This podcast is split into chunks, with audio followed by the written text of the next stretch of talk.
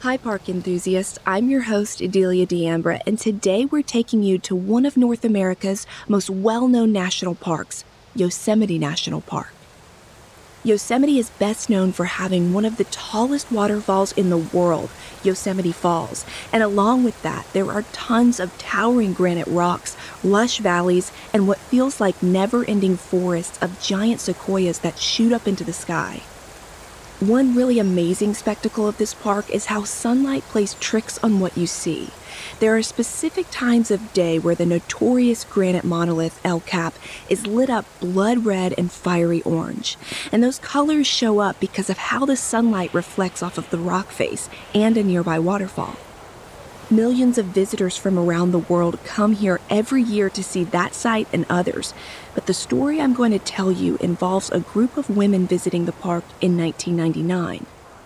What happened to them and the investigation that followed would be as tricky to understand as the illusions the sun casts on El Cap itself, and the colors of blood and fire really were flowing from Yosemite at the hands of a homicidal predator who'd been lurking in the mountains of California for decades. This is Park Predators.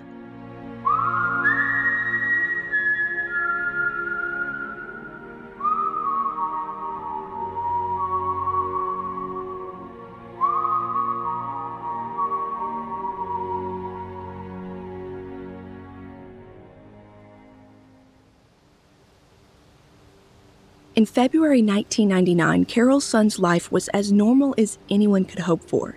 Married for twenty-one years with four kids, Carol was happy being a stay-at-home mom and active in charity work, while her husband Jens worked as the president of Carol's family business. According to the San Francisco Examiner, Carol and Jens had adopted the three youngest of their four children from Argentina, and while they were down there, they made good friends with the Peloso family. In fact, their teenage daughter, Julie, became such good friends with the Peloso's teenage daughter, Sylvina, that in nineteen ninety-nine, when Sylvina decided to study abroad in America, it was a no-brainer that she'd stay with the Sund family in Eureka, California. One weekend in February, Carol got a great idea for an outing with the girls, a chance to show Sylvina and Julie a place that was super special to her, Yosemite National Park. Now, Carol had a soft spot for the park since she and Jens had honeymooned there some twenty-one years before. Now, after decades of marriage, a biological daughter, and three adopted children, Carol wanted to share this special place with Julie and Sylvina. So Carol booked a room at the Cedar Lodge Motel, not far from the park's visitor center, and they rented a sedan to drive around the park in. The entire trip was scheduled to just be about four days long, but it would be much longer before each of them would return home. On February fifteenth, Carol, Julie, and Sylvina didn't show up to a prearranged pickup location at the end of their four-day trip. They were supposed to meet Carol's husband at the San Francisco airport about eight hours northwest of Yosemite, but Carol and the girls never showed up. Jens knows this is really weird and out of the norm, so he calls Carol's parents, and they all alert law enforcement and beg the National Park Service rangers to search for Carol and the teen girls. Obviously, the first place they checked was the hotel they had been staying at, but none of the women were there. For a moment, I'm sure the rangers and the family had the thought or the hope that maybe the girls were just out somewhere, or worst case, they'd gotten into a car accident and just needed to be found. Missing along with the women was their bright red Pontiac Grand Prix rental car. And as hours passed, the thought that an accident was to blame for their disappearance became a hard hope to hold on to. Investigators checked the women's hotel room, and they found all of their personal belongings, like clothing and their travel bags left inside. Carol's parents really panicked when they learned about this information because it made no sense for Carol and the girls to be gone without that stuff. They wouldn't just leave it behind. It's at this point law enforcement agencies from all over start to mobilize and work to track down the missing rental car. They put out a poster with the pictures of all three women, and that went out to park employees and all of the visitors in the surrounding area. It took several hours for Jens and Carol's parents to make their way to Yosemite because they had to pack up the couple's other children and get there. Word of Carol, Julie, and Sylvina's disappearances spread fast across the country, and by the time Jens made it to the park and the Peloso family arrived from Argentina, the story was national news. Local newspapers, T V stations, and network news stations flocked to the Yosemite Visitor Center to get updates on this investigation.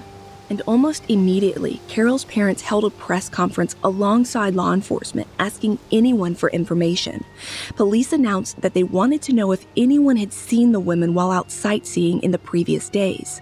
At that press conference, police also announced that they had established a tip line and volunteer group to help in the search. Now, while all this is going on, it's a lot of chaos for these families, but they tried to keep busy, tried to do everything they could to find their loved ones. But the more time passed, it became harder and harder to even wrap their heads around what was going on. Yosemite was not a place where this happened. Within days of the women vanishing, agencies brought in a lot of resources. This included hundreds of volunteers, tracking dogs, and even helicopters were used to comb through the mountainous terrain. Four days into this search, authorities in the town of Modesto, California, located Carol Sund's wallet on a residential street. Inside of it were all of her credit cards, but there was no money. Police see this as a really good lead, and they work it, interviewing people on that street and trying to figure out how Carol's wallet had gotten dumped so far from where they'd been. But until they found them, it was just another mystery. Search crews and law enforcement agencies are spread out in areas all around Yosemite, but authorities set up a base of operations near the small town of Sonora, California. And as I talk about the search for these women, I have to tell you that my husband and I actually spent a day and night of our honeymoon in Sonora. And even though our Airbnb was really cute and all, and the rustic downtown area was adorable, this part of California overall was nothing spectacular. There isn't much in or around this town except a lot of trees and highway, and I got a sense when we arrived for our stay that no one really goes far from town because it's kind of sketchy elsewhere. While I was there, I read in a local newspaper, and it had a police blotter for that week, and just skimming through it, it seemed like most of the crime in and around Sonora was related to drugs and burglaries. I didn't see any bulletins about murders or missing people, which makes me think that the local agency there might not really have been equipped to handle a case of this magnitude at the time in nineteen ninety-nine. As it stands right now in twenty twenty, the department is super small and was likely even smaller back then. They have a police chief, one lieutenant, two sergeants, and ten police officers, bringing their total force to fourteen people. They patrol three square miles of the town and forty-seven hundred full-time residents, and the crime stats on their website show that they respond to less than a few hundred incidents every year. All the data I could find was that they rarely have a homicide, but oddly enough, they do report a few arsons every year, which is interesting. It wasn't until mid-March, one full month after the women disappeared, the families got their first real lead, but it was terrible news. Carol Sund's rental car had been found by a hiker. It was located in a thick wooded area near Sonora, not far from the investigation's command post, but it was several hours away from the Cedar Lodge Motel, where Carol and the girls had been staying. At first, investigators were hopeful that this might be a really big break, a clue to lead them to the whereabouts of these missing victims. However, this clue would be one of the last in their search for them. The car had been burned through and through, but there were two bodies in the open trunk bed. When authorities arrived on scene, they confirmed with their own eyes what the witness had told them. But there was a problem. Their search wasn't totally over because, though three people were missing, only two bodies were found in the back of the trunk. And because the car was burned so badly, they couldn't identify those bodies right away. But by looking at one of the victims, it was clear it was an adult female. The other was a teenage girl. Investigators felt sure it was Carol and either Sylvina or Julie, but which one wasn't immediately known. After assessing the bodies, the coroner ultimately determined the women in the trunk were Carol and Sylvina. The medical examiner was able to tell that they had been strangled before being burned in that car. According to A B C News, not far from the burned-out vehicle, authorities found some boots, the car keys, and a camera. Now, this camera proved to be a crucial piece of evidence because when detectives developed the film, they found recent pictures of Carol, Sylvina, and Julie. The images showed the women's trip, including spots they'd spent time sightseeing within the park. Some of the photos showed Sylvina and Julie bundled up together, sitting at overlooks above the Yosemite Valley. There were even pictures of the girls doing cartwheels and handstands inside the Cedar Lodge Motel. When investigators looked at the timestamps on the pictures, they saw that they had been taken over the period of the few days that the women were supposed to be enjoying their trip. So investigators knew that they had been hiking and they were doing all the things that they had wanted to do inside of the park. But the photos gave no help to authorities as to where Julie was, and no one could answer that baffling question of what had happened to all of them, what was the motive, and where was Julie? Police had no idea that within two weeks, that question would be answered by an anonymous letter received by an F B I agent in Modesto, California.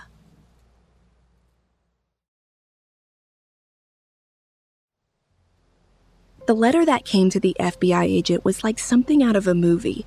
It was just a taunting letter that had a crudely hand-drawn map with it. The map had a message written on it that said, quote, "We had fun with this one." Along with that sinister message, the writer drew general markers on the map designating prominent points in California, like Route one twenty, which is a long road that hugs the national park. The map also noted a large body of water just south-southwest of the town of Sonora called the Don Pedro Reservoir. This could have been a cruel hoax, but because Carol and Sylvina were discovered so close to Sonora, investigators wanted to check out the marker near the reservoir right away. Using cadaver dogs, searchers combed that area around the reservoir, and it didn't take them long before they found Julie's decomposing body. She was about forty miles from where her mom and friend were disposed of in the burned-out car. And despite her advanced stage of decomposition, the coroner was able to tell that she had been killed in that spot where she was found, right there on the embankment, and her killer had slit her throat with some sort of large knife. Now, you would think at this point, with three bodies identified, that the case would heat up, but unfortunately, leads in the investigation just started to stall. Police turned their attention to where Carol's wallet had been found, hoping that would lead them in a better direction. After the victims were identified, investigators began receiving some reports about suspicious people in the town of Modesto, people who may have a connection to the murdered women. Then a few weeks after that, authorities dropped a bombshell. According to A B C News, police had rounded up suspects, including convicted sex offenders, career criminals, and one man who reportedly gave a false confession to the killings. And it seemed, at least to outsiders looking in, like the crimes were on their way to being solved. People's fears began to subside, and visitors started returning to Yosemite. But through the month of April, a lot of these individuals police had looked at were cleared or found to be unrelated to the crimes. By summer, police had developed even more suspects, and they actually arrested two brothers who had criminal records, and they accused them of the murders. But ultimately, it was found that those guys had nothing to do with the murders, and they too were eventually released. But I think, you know, whether based on that arrest or just what police were telling the families, everyone kind of thought that maybe multiple people were involved.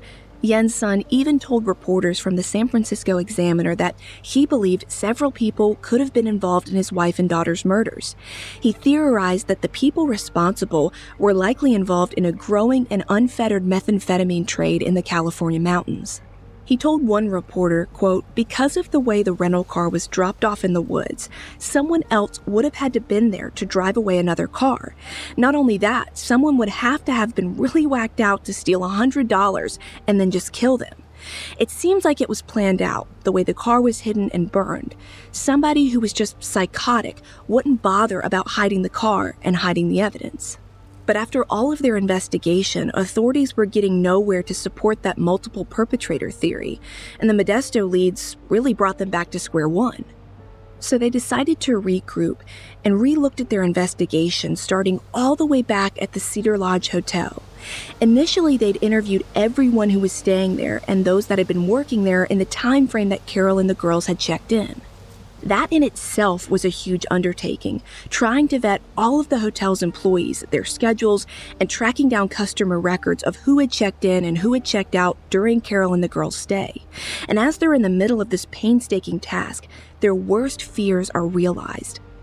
A killer had struck again in Yosemite.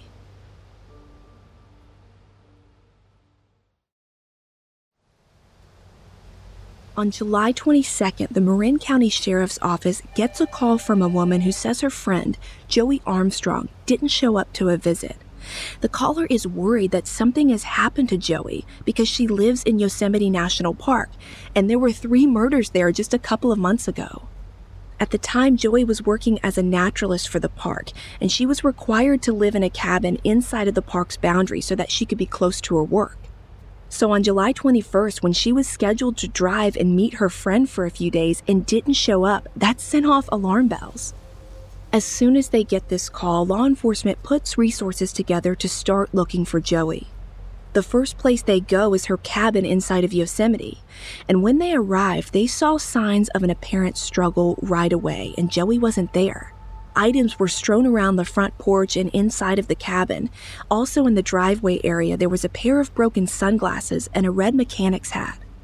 Probably most ominous of all was that Joie's car was still parked in the front, and it looked like it was packed, ready to go for a trip.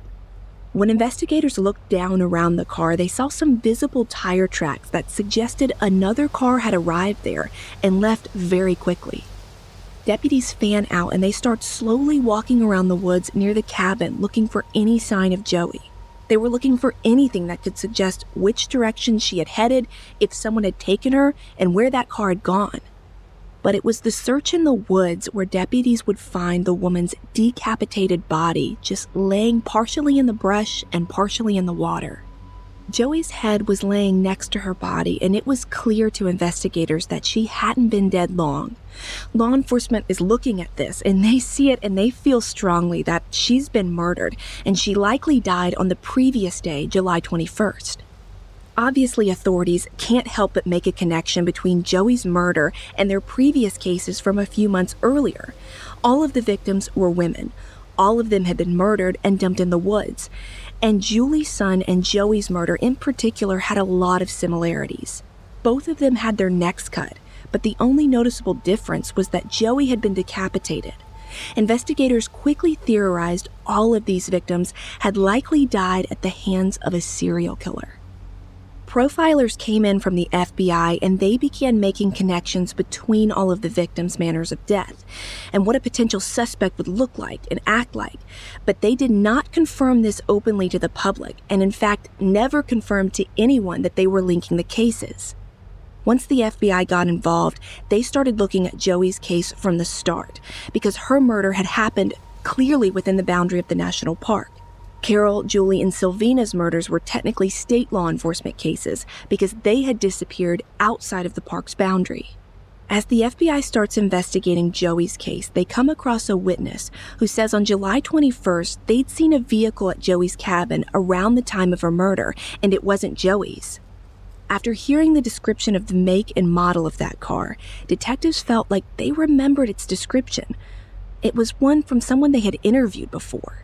The car belonged to one of the Cedar Lodge Motel's employees, a handyman named Cary Stayner. The first time any investigator had sat down with Cary as they were going through employees at the Cedar Lodge Motel, he hadn't raised any flags. He was a clean-cut guy, and he had no history of violence.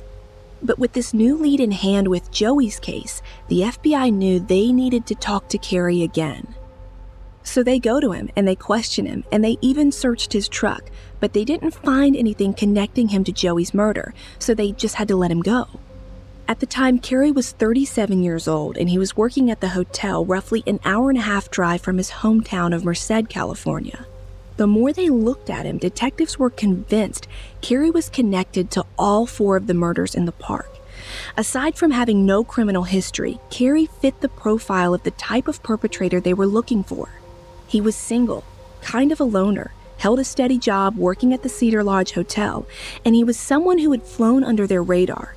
But probably most damning of all was that he could have had access to all of the victims.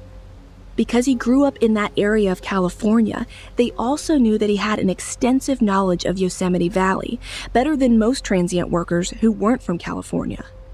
And then there was that witness who described the car at Joie's cabin and the fact that that car matched Cary's. The F B I was just determined, so they went to talk to Cary again on July twenty-third, But this time they couldn't find him because he hadn't shown up for his scheduled shift at the Cedar Lodge Hotel. It's at this point they put a bolo out on him. And the next day they received a tip that he was at the Laguna del Sol nudist camp in Wilton, California. A person at the bar inside the resort had seen the bolo poster for Cary and called the authorities saying that he was there. When F B I agents arrived at that camp on July twenty-fourth, they found Cary tucked into a back booth at the bar, and as soon as these agents walk in, Cary stands up and lifts his hands in surrender. He gets in the car with the agents and agrees to speak with them. Over the next few hours, he does something completely out of character for the squeaky clean, seemingly normal motel handyman. He confesses to F B I agent Jeffrey Reinick that he had killed Joie Armstrong, Carol and Julie Sund, and Sylvina Peloso. But first, he demanded that F B I agent Jeffrey Reinick allow him to view child sex abuse material of little girls before he would give a full confession. Cary demanded to view both pictures and videos while being interrogated. He began putting conditions on his confession and wouldn't cooperate with the F B I agent until his demands were met. Cary said he assumed the F B I office would have the sex abuse material in their evidence somewhere. This request disturbed the F B I agents and their supervisors deeply, and they told Cary that they had no authority to grant his request.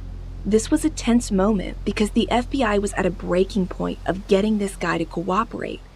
They needed him to provide incriminating details and fill the holes of the murders they were unable to find physical evidence for or connect the dots. Cary's confession with full details was critical. In the end, the F B I didn't allow him to view the materials, and after a lot of time in silence and self-pity, Cary decided to finally confess everything. He started by detailing the day that Joie Armstrong had disappeared. He admitted that he was driving his car to an area near a river where he just happened to look over and see Joie. He told investigators that she was packing her car, looking like she was preparing for a trip. And after watching her walk in and out of her cabin a few times, he realized that she was alone. Cary says he approached the cabin and took Joie by surprise and held her at gunpoint. He then bound her with duct tape and gagged her and forced her into his car. While they were driving, he said Joie jumped headfirst through the window of the backseat of his truck and started running, but her feet were so tightly bound with duct tape that she didn't get very far.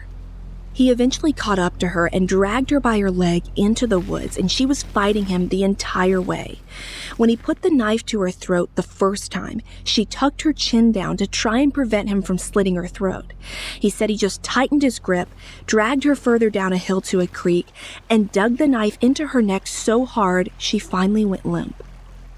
He said after this attack, he tried to cover his tracks, but said it was so difficult to hide the trail of blood with pine needles and dirt.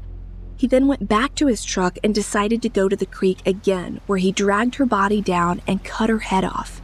He said he tried to hide the head in some reeds, but briefly considered actually keeping it. After recapping these gruesome details of Joie's murder, Cary confessed to murdering Carol Sund, Julie, and Sylvina earlier that year. He said he was able to enter their hotel room at the Cedar Lodge by saying that he was there to fix a leak in a pipe in the room above them. And at first, Carol said no way and asked Cary to leave. But he kept on and was adamant that the leak needed to be fixed and it was his job for the hotel to do it. Finally, he says Carol gave in and let him go check out the leak in the bathroom. But it's there that he admitted to pulling a gun on the women. Then he sexually assaulted both teenage girls and strangled Carol. He said for the most part during the entire attack, the women were quiet, but Sylvina began to be upset and cry and get hysterical, so then he strangled her too. He said he bound their hands and feet with duct tape and first loaded Sylvina and Carol's bodies into the trunk of the rental car, but kept Julie alive, riding in the passenger seat. I can only imagine the terror that was going through Julie's mind at this point. Cary said he left her in the car and returned to the hotel room and even wet the towels in the bathroom after removing the bodies to make the housekeepers think that when they came in the next morning, the women had been there and stayed the night. He said after they left the hotel, he drove Julie to the embankment near the Don Pedro Reservoir and slit her throat. After that, he dumped the rental car in the woods near Sonora and doused it with gasoline, tossing out some items that were inside of it into the woods. He said after ditching the car, he later went to another nearby town and called a cab from a payphone. That cab driver picked him up, and when they asked why he was so far into Yosemite without a car, he said that some of his friends had abandoned him and he just needed a ride. As he's giving his full confession to the F B I agents, he reveals that Carol, Julie, and Sylvina weren't his original intended victims. He was originally going to kill a woman he had been dating and her two young daughters, but that plan was thwarted due to someone else being around when he wanted to commit the crime. He also revealed that after he saw investigators had found Carol and Sylvina in the burned-out car, he drove to Modesto, California to plant Carol's wallet as a distraction for police. He also said he was the person who wrote the letter to the F B I with the directions on where to find Julie. After confessing, Cary eventually led investigators to the areas where he had thrown out pieces of evidence linked to all of the victims. Those items included a knife he'd used and other items that were involved in the crimes.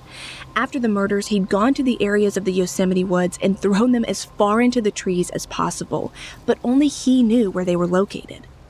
In his book, F B I agent Reinick revealed that Cary's request to view child sex abuse material and his ability to detail the murders without any sign of remorse was merely a window into understanding the deviant nature of Cary's psychology. Reinick said that during his conversations with Cary, it was revealed that Cary had been sexually molested and abused, and that kind of abuse littered the Stayner family going back as far as five generations. And it was later determined that Cary was sexually molested by his uncle growing up, and his father had molested his own three daughters, Cary's sisters. Eventually, Cary became a peeping Tom, spying on his female neighbors and his cousins, his sisters, and videotaping them secretly. By the time he was eleven years old, he would have been a full-blown sexual deviant. In addition to all of this sexual abuse, mental illness also streaked through the Stayner family. These were all things psychiatrists later found to be true while assessing Cary's mental state leading up to his murder trial. But the one thing everyone agreed upon that may have been a major turning point in Cary's life and his psychology occurred when he was a boy, something that thrust his family into the national spotlight under very similar circumstances as he found himself now. This major thing was the abduction of his younger brother Steven and a nationwide missing persons investigation that would go unsolved for years. Many years before Cary sat in front of F B I agents confessing to the sexual assault and murder of the four women in Yosemite, he had another interaction with law enforcement, but it was way back in nineteen seventy-two, and this time Cary was on the other side of things. Back then, Cary's brother, seven-year-old Steven Stayner, was kidnapped while walking home from school in the family's hometown of Merced.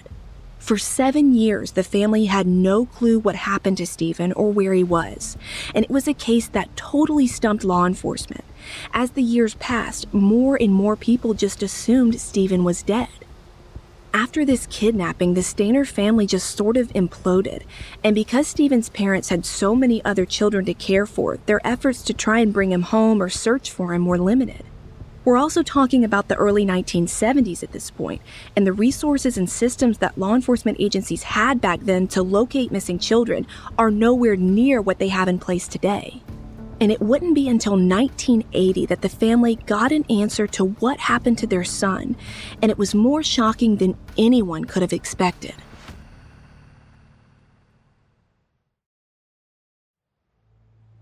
According to the Modesto Bee, on March first, nineteen eighty, two police officers pulled over when they saw two boys roaming in a neighborhood. The boys looked lost, and police wanted to see if they needed help, but they were stunned by what they heard. The older boy tells the police officers that he and the younger boy were being held captive, and he had been in captivity for seven years. After that long, he said he couldn't remember or had trouble remembering his real name, but he told authorities, "I know my name is Steven." These police officers are shocked, and when they get the boys to safety, they learn exactly where Steven had been for the last seven years. Steven said one day while walking home from school, he was approached by a man who said his name was Edward Irvin Murphy.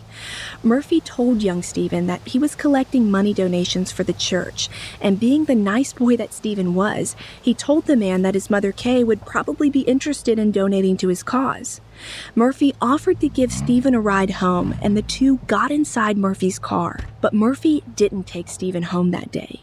Instead, he drove him to a cabin in Northern California and delivered him to a man named Kenneth Parnell. Kenneth Parnell was a known pedophile and child molester in California at that time, and for the next seven years, Parnell held Steven captive, brainwashing the young boy into thinking his family no longer wanted him. And as a massive missing persons case trying to locate Steven gripped the state of California, somehow no one knew where Steven was or who he was with. Kenneth went on to abuse Steven until he was fourteen years old. He would continually tell him that his parents weren't looking for him, he wasn't missed, and he wasn't even wanted. And Kenneth would be the only one to care for him. By the time Steven was in his early teens, Kenneth felt confident enough that he had brainwashed Steven so well, he even let him attend public school day after day, year after year. Parnell made sure to give Steven a new name so no one would know who he was, and the boy that was once known as Steven Stayner became Dennis Parnell. And all the while, while attending grade school in California, Steven didn't reveal to anyone that he had been kidnapped. On the outside, Steven developed a reputation as being an overall happy kid. He was well liked by his peers and even had a high school girlfriend. Nobody knew he was being held captive by a pedophile, and he never told anyone that he was a little boy who'd been missing for seven years, and he had a family out there looking for him. By the time Steven turned fourteen, Kenneth had kidnapped another child in California. This boy's name was Timothy White. That's who Steven was later with on the day he was picked up by police in nineteen eighty. According to the Modesto Bee, five-year-old White was picked up the same way Steven had been. He was walking home from school and was approached and made to get into a car. Parnell, too, began indoctrinating White, telling him he couldn't go home because no one wanted him. Fast forward to when Timothy and Steven ran into those police officers, and it was right then and there that Steven decided he couldn't see Timothy go through the same pain he had experienced at the hands of Parnell. Steven attempted to walk Timothy back to the neighborhood that Timothy had been abducted in, but he couldn't remember the location of the little boy's house, and he got all turned around. That's when he gave up, fearful they'd alert Kenneth by being late, so Steven told Timothy to head to the nearest police station and he would return to Kenneth's home. But just then, call it luck or fate, those police officers pulled up. Steven's story of survival became a national and international news story overnight. He was reunited with his mother, father, and his siblings, and one famous news photo shows Steven arriving with police to meet his family after being rescued. Right in the background, between a smiling Steven and a crowd of reporters and police, is the face of his older teenage brother, Cary, staring on at him. Cary was just eleven years old at the time that Steven was abducted, and after Steven never came home, Cary became like any older sibling would be, deeply confused and hurt that his brother had just been taken. The reunion of the Stayner family was dubbed a miracle, and the news media could not get enough of it. Steven was also named a hero because he'd been brave enough to get Timothy White away from the clutches of Kenneth Parnell. Kenneth was later arrested, and he served roughly five of the eight-year sentence in prison for the crimes against Steven and Timothy. After he was released from prison for those crimes, Kenneth was later caught and convicted of trying to buy a child. For that offense, a California court sentenced him to life in prison, and he died of natural causes in prison at the age of seventy-six in two thousand eight. But Steven Stayner continued to live his life free of Kenneth Parnell, and he even got married and ended up having two kids. According to the Modesto Bee and the Los Angeles Times, in a twist of fate, Steven was later killed in a motorcycle accident in nineteen eighty-nine at the age of twenty-four. According to the Ukiah Daily Journal, Timothy White, the five-year-old boy Steven Stayner had saved, became a Los Angeles County Sheriff's deputy, but he too also died young at the age of thirty-five. He suffered a pulmonary embolism in two thousand ten. By the time nineteen ninety-nine rolled around and Cary was on trial for four murders, Cary's mother and his father testified in court. Both of them admitted to withdrawing themselves from their other children after Steven was abducted. Cary's dad admitted outright to telling Cary that, quote, his real son was gone, and that in the years that Steven was missing, he undoubtedly had pushed Cary away. Cary's mother said on the stand that her father told her to view Steven's kidnapping as a good thing because it was less children to worry about, feed, and clothe. She went on to say that her father told her to refrain from crying or showing emotion about Steven's kidnapping because she would come across as a crazy or hysterical woman, just like her mother. When Cary's confession was played in court, he was quoted as saying that he fantasized about killing women since he was a child. But during the trial, his defense attorneys argued that he suffered from mental illness and being sexually abused. He was disturbed, they said, because he had never overcome the trauma of his brother Steven's kidnapping. Cary's defense attorneys argued vehemently that he suffered brain damage and emotional trauma from his family's history of sexual deviancy and abuse. During the years that Steven was abducted, Cary was left to himself. Many of his family members didn't have the emotional capability of showing him natural affection. They said he grew up with a warped sense of sexuality and grew to have the inability to understand love. The deep, dark secrets of the alleged abuse from family members was completely overshadowed by Steven's story and his heroic return to the family. But the jury deliberating Cary's case didn't believe that demons from his past could solely be to blame for his actions. They weighed the evidence and, despite his defense, convicted Cary for all four of the murders in Yosemite. In two thousand two, he was sentenced to death, and he is now fifty-eight years old, still sitting on death row in San Quentin Penitentiary in California, the furthest place from the beautiful American outdoors as you can be. The Sund and Peloso families remained close and were often seen together embracing one another during the murder trial. In the years after Cary's conviction, Jens Sund told reporters that he thinks of his wife and daughter every day. He's found peace in knowing they'll be remembered for all of the good things they did while they were alive.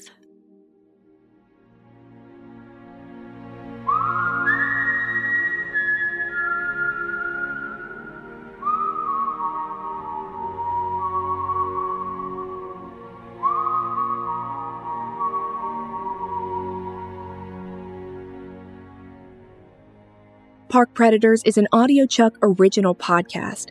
This series was executive produced by Ashley Flowers, research and writing by Adelia D'Ambra, with writing assistance by Ashley Flowers, sound design by David Flowers, with production assistance from Melissa Gastola.